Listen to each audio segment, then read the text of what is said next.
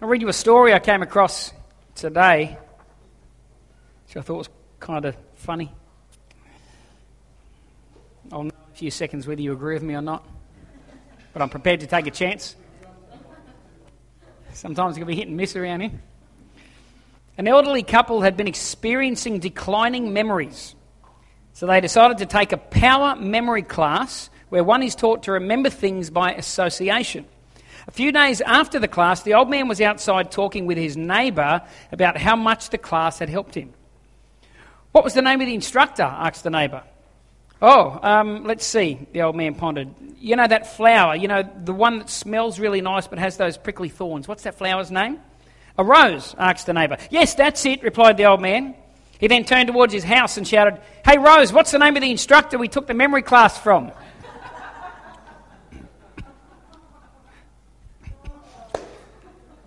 It's important. There are some things in life it's really important to remember. And there are some things in life that are, I guess, less consequential if we forget them. Um, I was reading yesterday also that the UK Telegraph, the Telegraph of the United Kingdom, released an article, 6th of April. What's today? The 8th? Would have been two days ago, 6th of April. They released an article. They'd done some research into remembering into our memory and forgetting things and remembering things. And uh, they've discovered that the average adult forgets three key factors or three chores every single day of their life. So today, you are going to forget three fairly important things before the end of the day. Some of you may be realizing you've used your quota already. Okay? If you haven't, then it's coming. But take heart, you're normal. The average person forgets about three things throughout their day. Here's some other stuff they discovered in their research. They discovered that men are generally more forgetful than women. I'm waiting. I knew the amens would come from the ladies there. The do you reckons? Love us, please. About another fact: about 15 million people will allow a coffee or a tea to go cold on them today. Anyone get up this morning, make a tea or coffee, go about your business, and come back or, or, or your tea and coffee, you're going to go home, aren't you? And it's still sitting there on the bench and you haven't drunk it. Anyone guilty of that? I know that some of you do because when we pack up here, there's always half cups of tea and coffee floating around the place that somebody forgot. 15 million people today are going to forget about a cup of tea or coffee. It's going to go cold. A similar number, about 15 million people, will forget where they place their keys, car keys or house keys. 14,999,999 of them I do not know by name. but one. 12 million people will go all the way to the shops only to forget what they went out for. Who's done that? 12 million people today are going to go all the way to the shops and forget what they went to the shops for. I walked to the next room and forget what I went to the next room for. Anyone else like that? It can be really, it's that important that I will get up and go, replace myself, and, and when I get there, I'll stand there and go, I know there was something really important reason why, but I can, anyone else? Yeah, there's a couple of people like that. Well, you're not alone. You're not alone. There's millions of people around the world who are doing that. Another 12 million are going to forget they left their washing in the washing machine. In my household, most of them are, say, 18 and under, occasionally over. Life is busy. Life is very, very busy for us at the moment. There are many reasons why we forget things. Um, some of the research discovered that we forget things because part of it is because life is so much busier now than it used to be. There are so many more things in a day that you have to remember, right? There's so many more things that we have to do in life than, say, 20, 30, 40 years ago. That there's more, if there's more things to remember, then there's more things to possibly and potentially forget as well. The other thing is we've got these beautiful bits of technology called smartphones and, and computers, and instead of remembering things now, we just jot them down. Uh, uh, what, here's how I, my week works like this is I've got an event coming up or something, I get my phone out, and what I do on my phone is I open up my calendar, and I go into my calendar, and I will put on the date, and I'll put down what the thing is, and then I'll set a reminder, an email reminder, one day before. So one day before I'm having coffee with you, my, I'll get an email in my inbox going, coffee with you. And then two hours before I have coffee with you, my alarm goes off. So I pick my phone up. What's that alarm? Coffee with you. So I don't have to remember I'm having coffee with you. I just whack it in here and go about my day. And this thing beeps and, and tells me what I need to remember. This thing becomes our memory. Now, because we are so reliant on technology to remember things nowadays, obviously we're not exercising that memory muscle as much, so it goes a little bit flappy, a little bit weak. So there are reasons why we're generally a more forgetful generation. Mind you, it's not just now. Some people don't remember things because they choose not to. Uh, Albert Einstein was once asked about his phone number. Did he know his own phone number? And he answered and he said no. And the person who asked him said, Why do you not know? How can you not know your own phone number? He said, Well, I store information up here that's hard to come by. Why would I remember my number when I can just go to a book and find my phone number? So he kept his memory for things that he couldn't find elsewhere that weren't easily accessible. So there are lots of different reasons why probably now people are getting more and more forgetful than what, say, they were 50 years ago. During the research, they researched over 2,000 people and the top 10 things that we forget. The first four we've mentioned. Number one is letting a, a, hot cup of tea go cold. Number two, where you put your keys. Number three, forgetting you went to the shop for. Number four, forgetting the washing in the washing machine. Number five, forgetting, forgetting that you took food out of the freezer. Number six, forgetting to charge your mobile phone or your iPad. Number seven, forgetting to not swear in front of the children, which I'm sure none of us here suffer from. Number eight, forgetting to replace the toilet roll.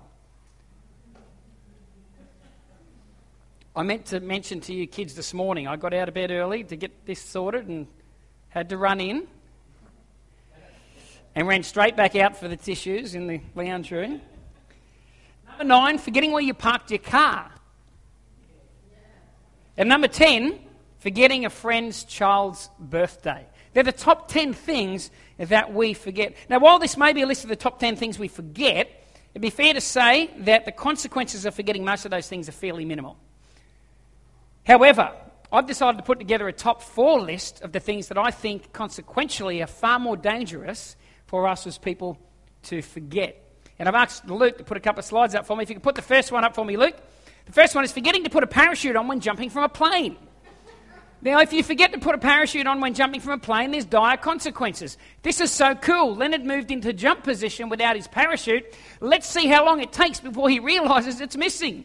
And poor old Leonard jumps out. Now, I've been told by a parachutist that you can jump out of a plane without a parachute. Once. Once. You won't do it a second time, but you can actually do it once. But the consequences of jumping out of a parachute, with, uh, jumping out of a plane without a parachute, could be, and most likely would be, death. Death by splatterage, or whatever you want to call it. Sudden impact, death syndrome. Um, you're, you're probably not going to make it if you jump out of a plane without a parachute. Now, that's my number four. There are three things that have way more dire consequences if you forget than that. Number three, forgetting to put the toilet seat down. Girlfriend said, Put the toilet seat down. Ain't nobody got time for that.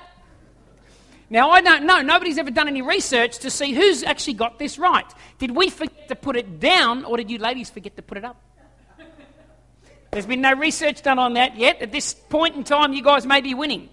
But one day we might get a smart university or a researcher that comes up with something that's more lent towards us. Number two, forgetting a loved one's birthday.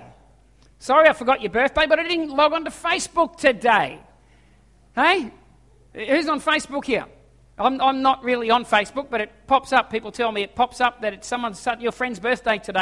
You know, your friend ate a cheesecake today, and all these things pop up on Facebook and remind you. Forgetting a loved one's birthday could have dire consequences for you. I, I, I was talking to an old guy once, and he said the best way to remember your wife's birthday is to forget it once. Said, You forget it once, you'll never forget your wife's birthday again. I've never forgot my wife's birthday, 22nd of April, coming up very soon, actually. Number one, most consequential thing that we could forget would be, I assume, forgetting your anniversary. Work accident? No. Marriage anniversary? Forgotten. Once again, I'm pretty good at this. I never forget my wedding anniversary. Um, by the way, men, if you want to forget your own anniversary, that's fine. Just don't forget your wife's. Make sure you remember that one, and things should be okay for you.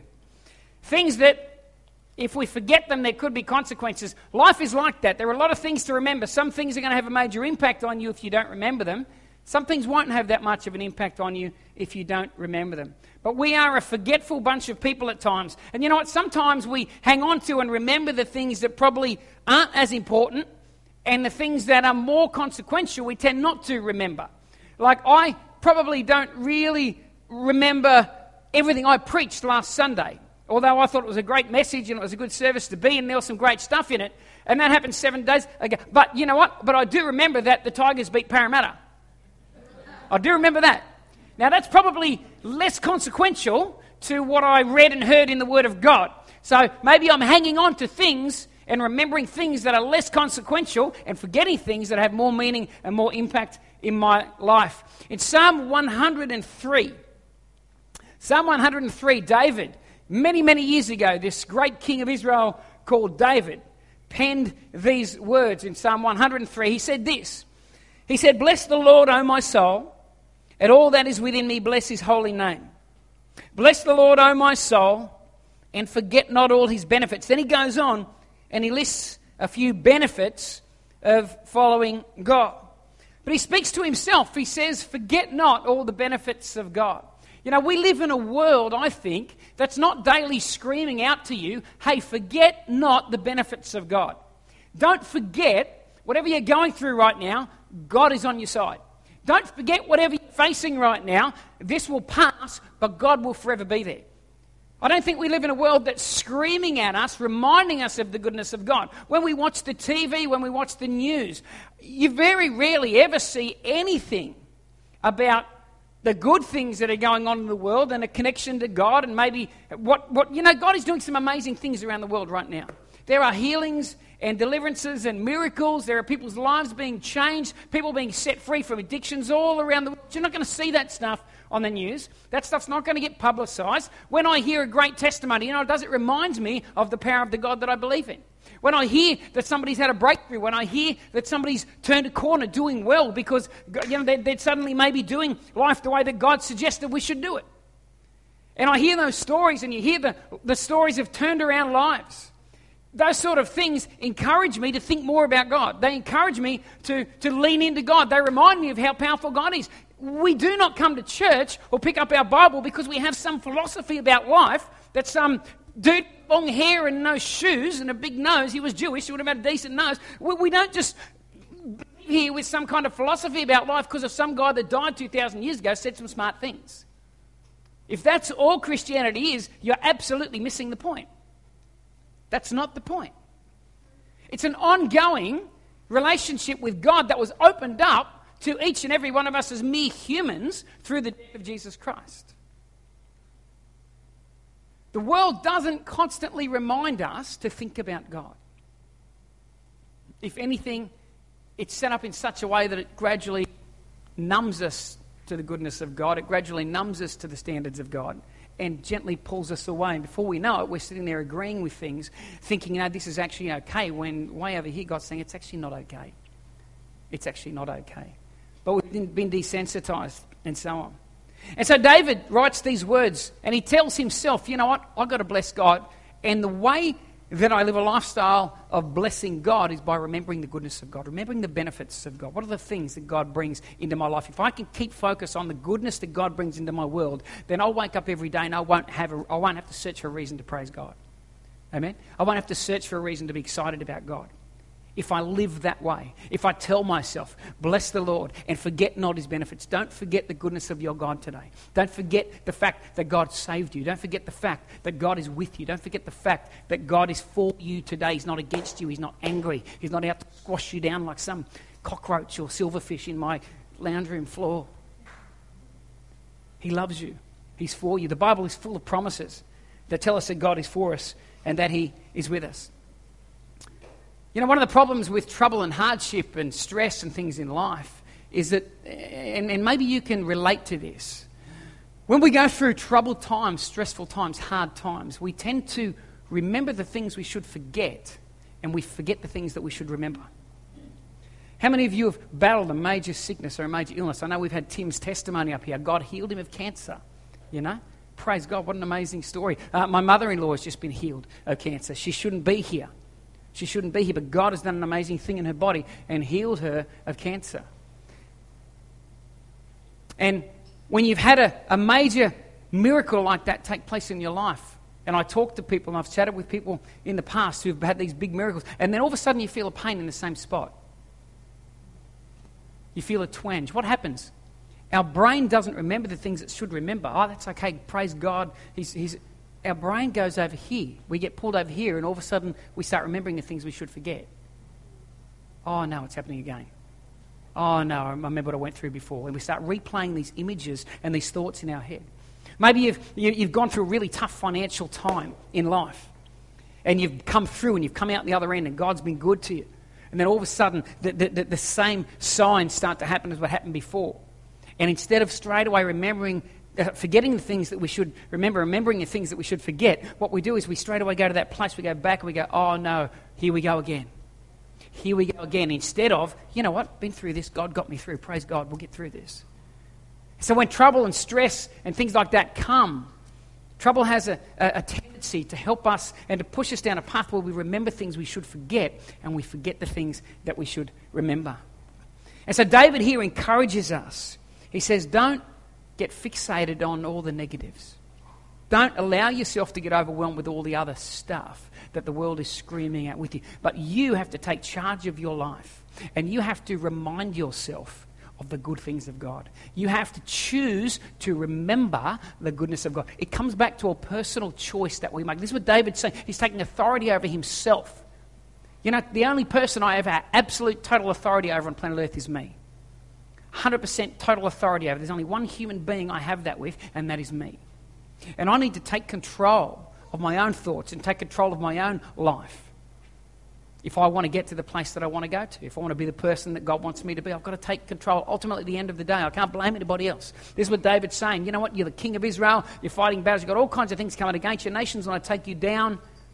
But you've got to make a choice not to focus on that and think about all that stuff. You've got to praise God and bless God, and you've got to remember the goodness of God in your life. You've got to remember the good things that God does for us. If we can be the kind of people that wake up and we remember the goodness of God and we think about the good things God does, that changes us as people.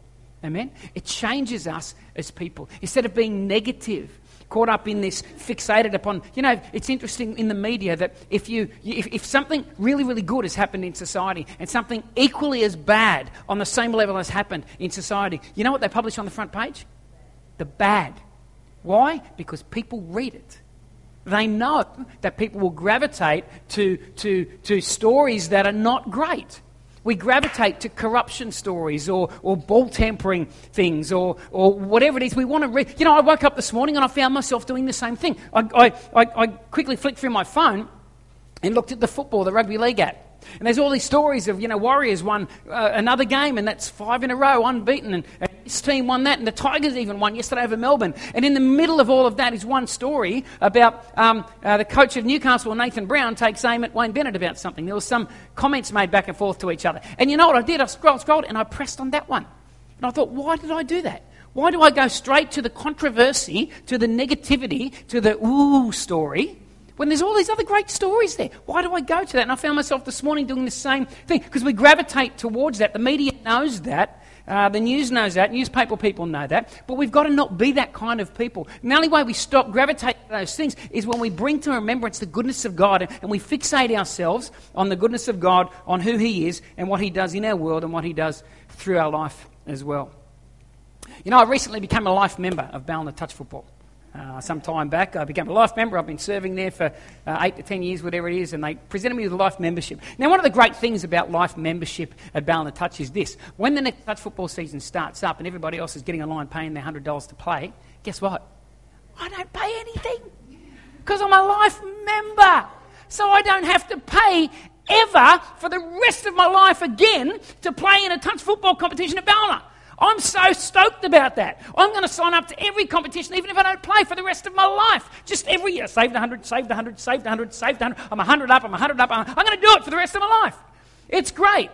How many of you know that just about every organisation, club, and group these days have these things called member benefits? Yeah?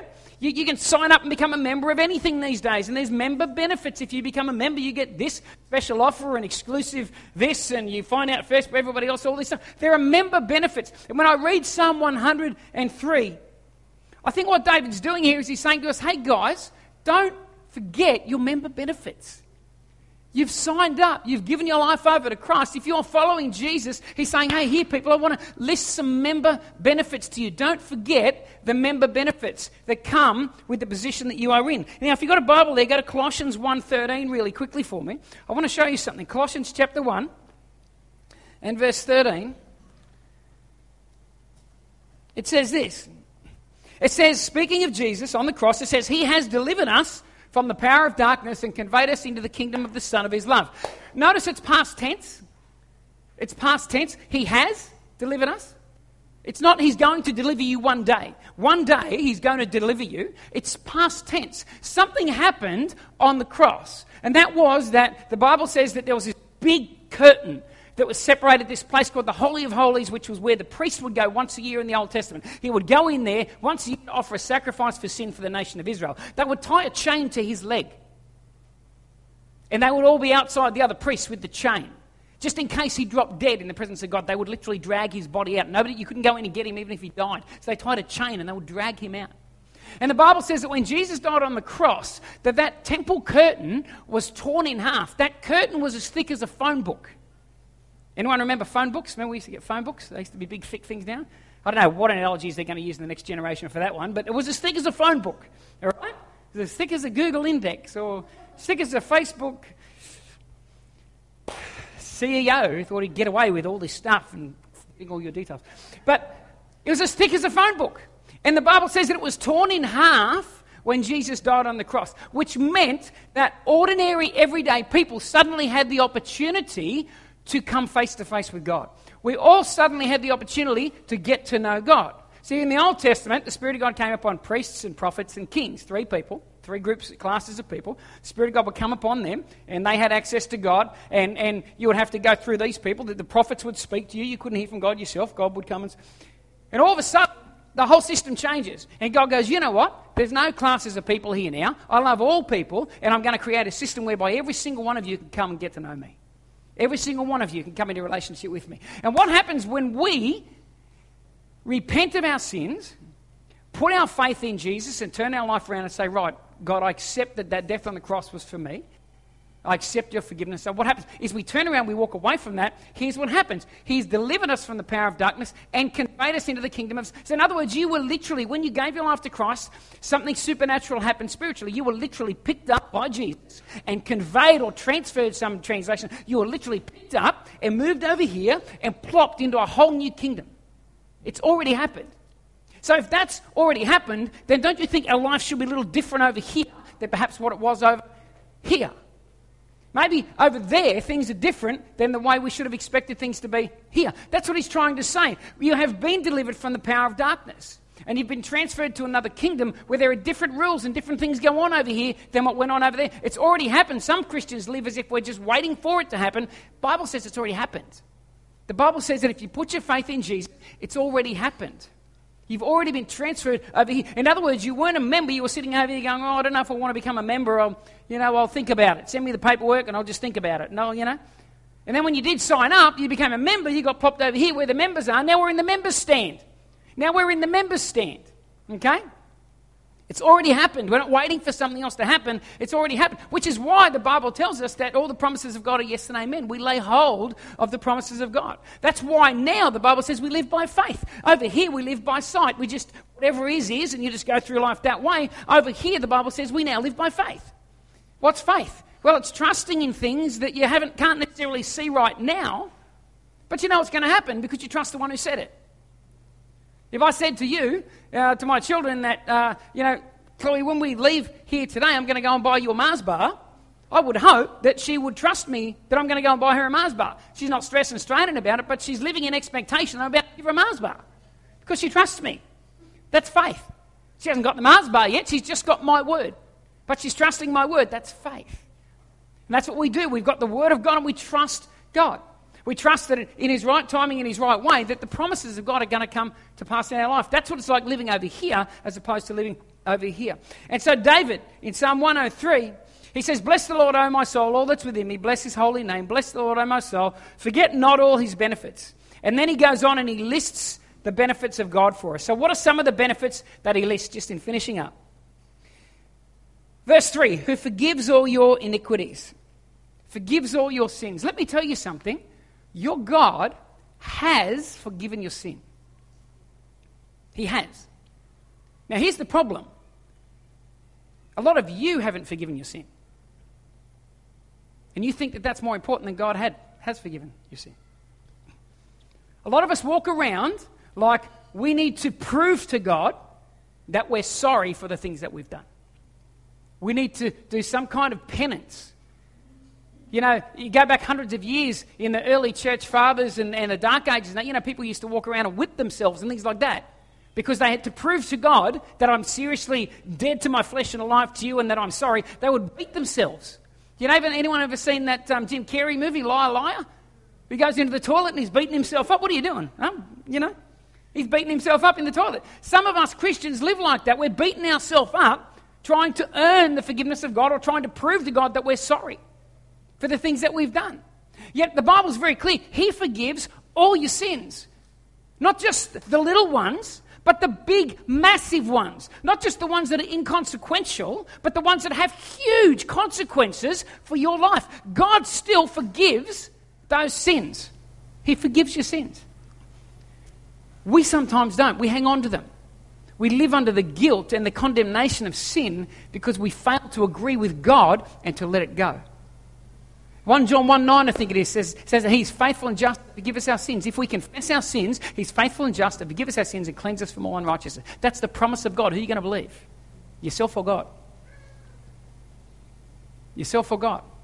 He forgives all your sins. You know, I, I took an outreach team uh, years ago over to the Solomon Islands. I used to go in and out of there with, with groups of youth. And I was over there one time, and when I first started going to the islands, they were, they were probably the most happy country I've ever been to on planet Earth. They were so joyful. Uh, these people were beaming, smiling. Life was just beautiful. And I probably went in there three, four, five times. Uh, and then all of a sudden, a civil war broke out. The, the, the, the people from an island called Malaita would come across to Guadalcanal, the mainland, to work. I don't know all the ins and outs, but what happened was the, the Guadalcanal people eventually got sick of this and thought the Malaitans were coming, taking all their jobs, so they rose up. Um, and they went fisticuffs in the main street and all over the island.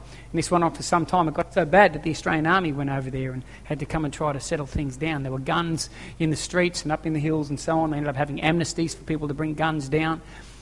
Hundreds and hundreds and hundreds of people, men, women, and children, were killed in the main street, in the marketplace.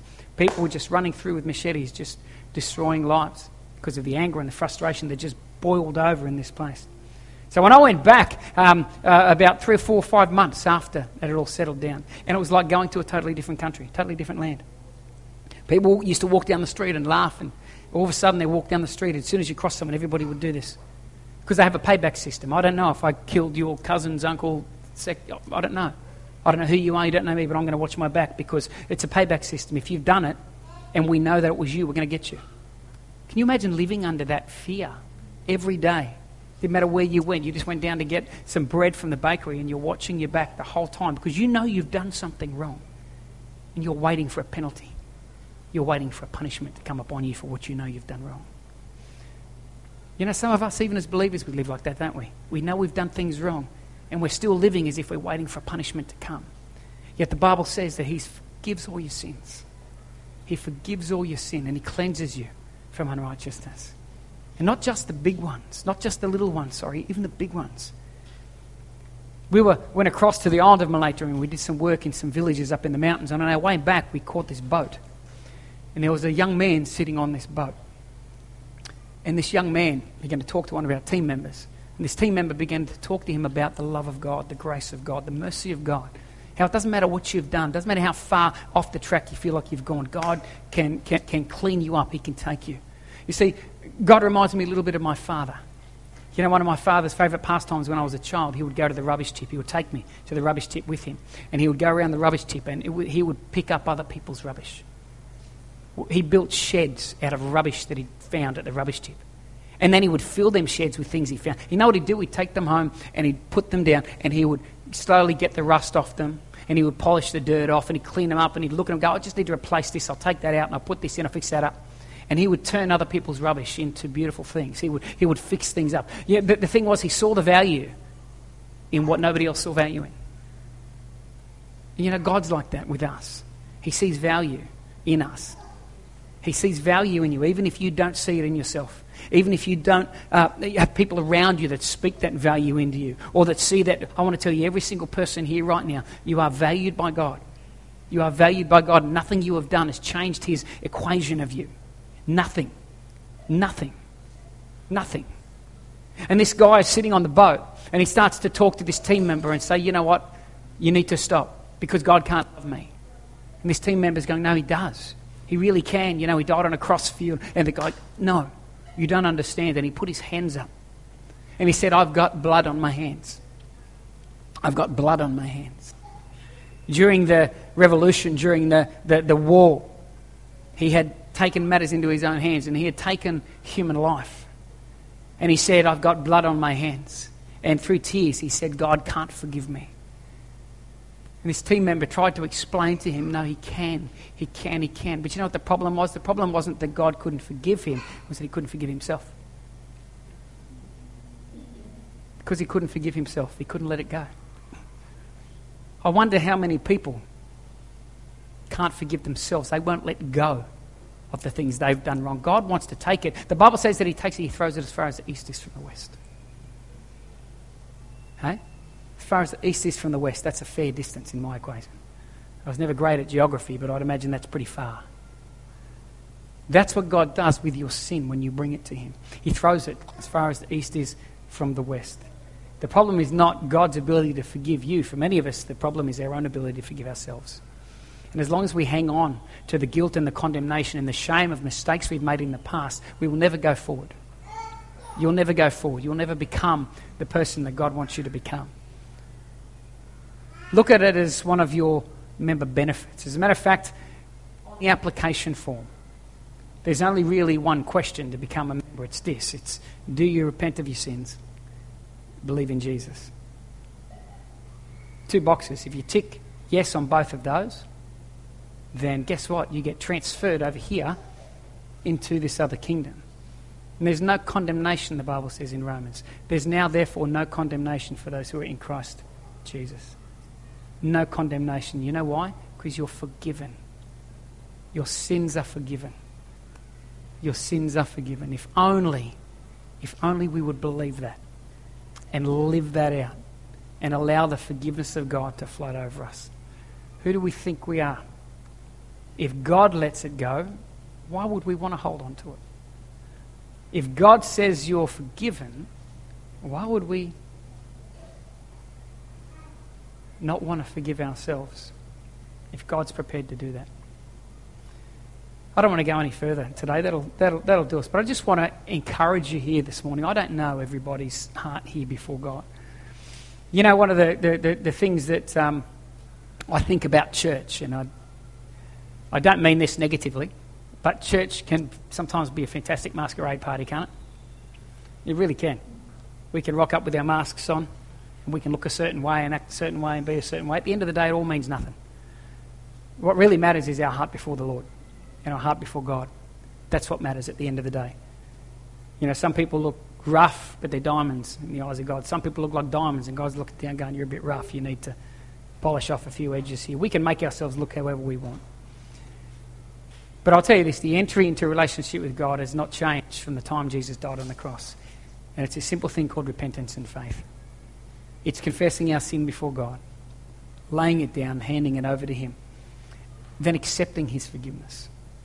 then making a choice. Lord, I, I, I, accept that what I've done is. You know, sin is an old uh, archery term, it's a Greek archery term. And what they used to do is they would, in ancient times, they would shoot the arrow at a target and there'd be a poor guy that had to stand over here near the target. His job was to, to number one, avoid being hit by an arrow. And number two, if it fell short, he'd call out, Sin! It just meant you've fallen short of the target. You've fallen short of the target. And that's what sin is it's us falling short of the target of God. It's us not living up to the perfect expectations of God. I love the fact that God knows we're human. I love the fact that God made provision for our humanity in our flesh through sending Jesus to die because God knew we would never be perfect enough. God knew we would never be good enough. We would never be altogether enough to match up to the standards of a holy and perfect God. So he offers us a way into his presence, not by our own efforts and our own works, but through simple repentance and faith in Jesus Christ. That is the gospel message. That's the good news of Jesus Christ. That we don't have to try to fight our way up to heaven because God put his hand down to us and pulled us up to him through Jesus Christ. If you're here and you've never done that, let me encourage you. Have a think about it. Have a think about it. God loves you. God's for you. He's not against you. And He's got a whole world of opportunity there. But step one to get into that place is repentance of our sins, faith in Jesus, making a choice. Doesn't mean we become perfect overnight, but it means that we've opened our heart to God and we've said, God, come on in and tweak the stuff you need to tweak. Do the work you need to do. Change the things you need to change because I'm on your side now. I'm not going to fight against you anymore, Lord. I'm going to work with you. Amen. Father, I just thank you for this morning, God. I thank you for your word, Lord. And uh, God, we just pray, uh, God, I pray this morning for each person here. God, we live in a world that trivializes uh, sin. God, it really does. And Father, we, we, we, we, don't, we don't want to trivialize what's wrong, God. At the same time, we don't want to go to the other extreme and be a church that expects the ridiculous of people, Lord. God, we're all saved by grace through faith, not of ourselves. It's a gift of God.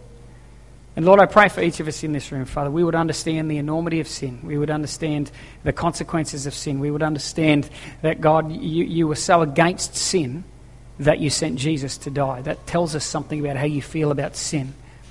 But at the same time, you were so for us that you sent somebody else, Jesus, instead of us, God. And we thank you for that mystery this morning, God. Father, I pray for each of us uh, in this room as we go from this place uh, this week, God. Give us opportunity to share the goodness of God with somebody out there that doesn't know you this week. And we ask this in Jesus' name. Everyone said? Amen. Amen. I've got more there, but I want to stop there and we'll save the rest of it. And there's something for next week. Ready to go. Bless you guys.